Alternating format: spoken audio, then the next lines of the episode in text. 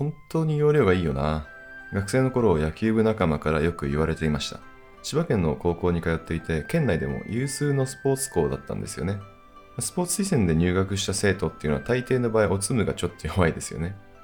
おそらくあなたの学校でもそうだったと思うんですけども、もちろん授業中は居眠りをしているか、先生にバレないように机の下で漫画を読んでいるかのどちらかと。私も授業中に漫画を読んでいるような生徒でした。でも不思議とテストの点数は良かったんですね。だから野球部仲間からは、お前本当にやればいいよなっていうふうによく言われていました。お前も漫画読んでるくせにずるいと。テストで点数取れる人っていうのは単純に勉強時間が長い人じゃないんですよね。仮に長い時間勉強したとします。それでもテストでどこが出るかわからなければ点数は取れません。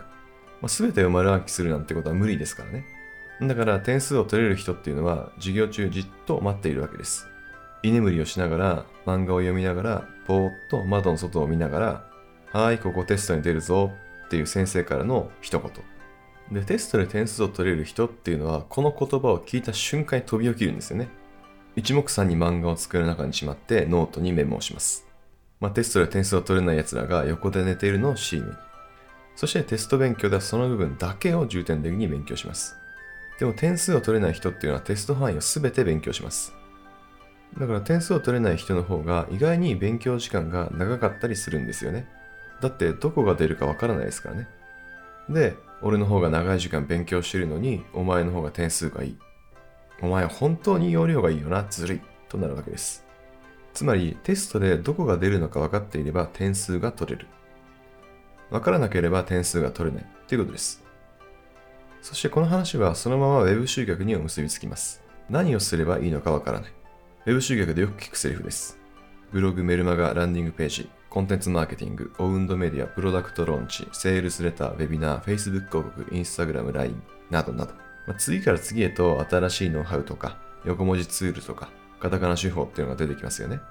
これだけあると、どれから手をつければいいのか、何をすればいいのか、わからなくなってしまうと思います。いろいろと勉強していると、全てをやった方がいいような気もしてくるでしょう。一番最近学んだものが一番重要な気がするっていうのはスモールビジネスあるあるです。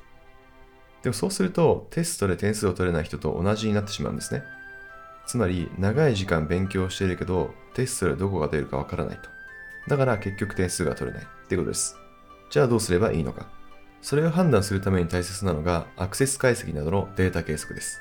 計測をするとどこが強くてどこが弱いかわかるようになります。メルマガ登録者が少ないのか、商品の販売率が悪いのか、リピーターが少ないのか、それぞれの強い部分と弱い部分がわかります。例えば、商品の販売率は悪くない。リピーターもそこそこいる。でも、見込み客が少ない。であるならば、見込み客を増やせばいいということになります。単純ですよね。この場合の見込み客を増やせばいいが、ここテストに出るぞということです。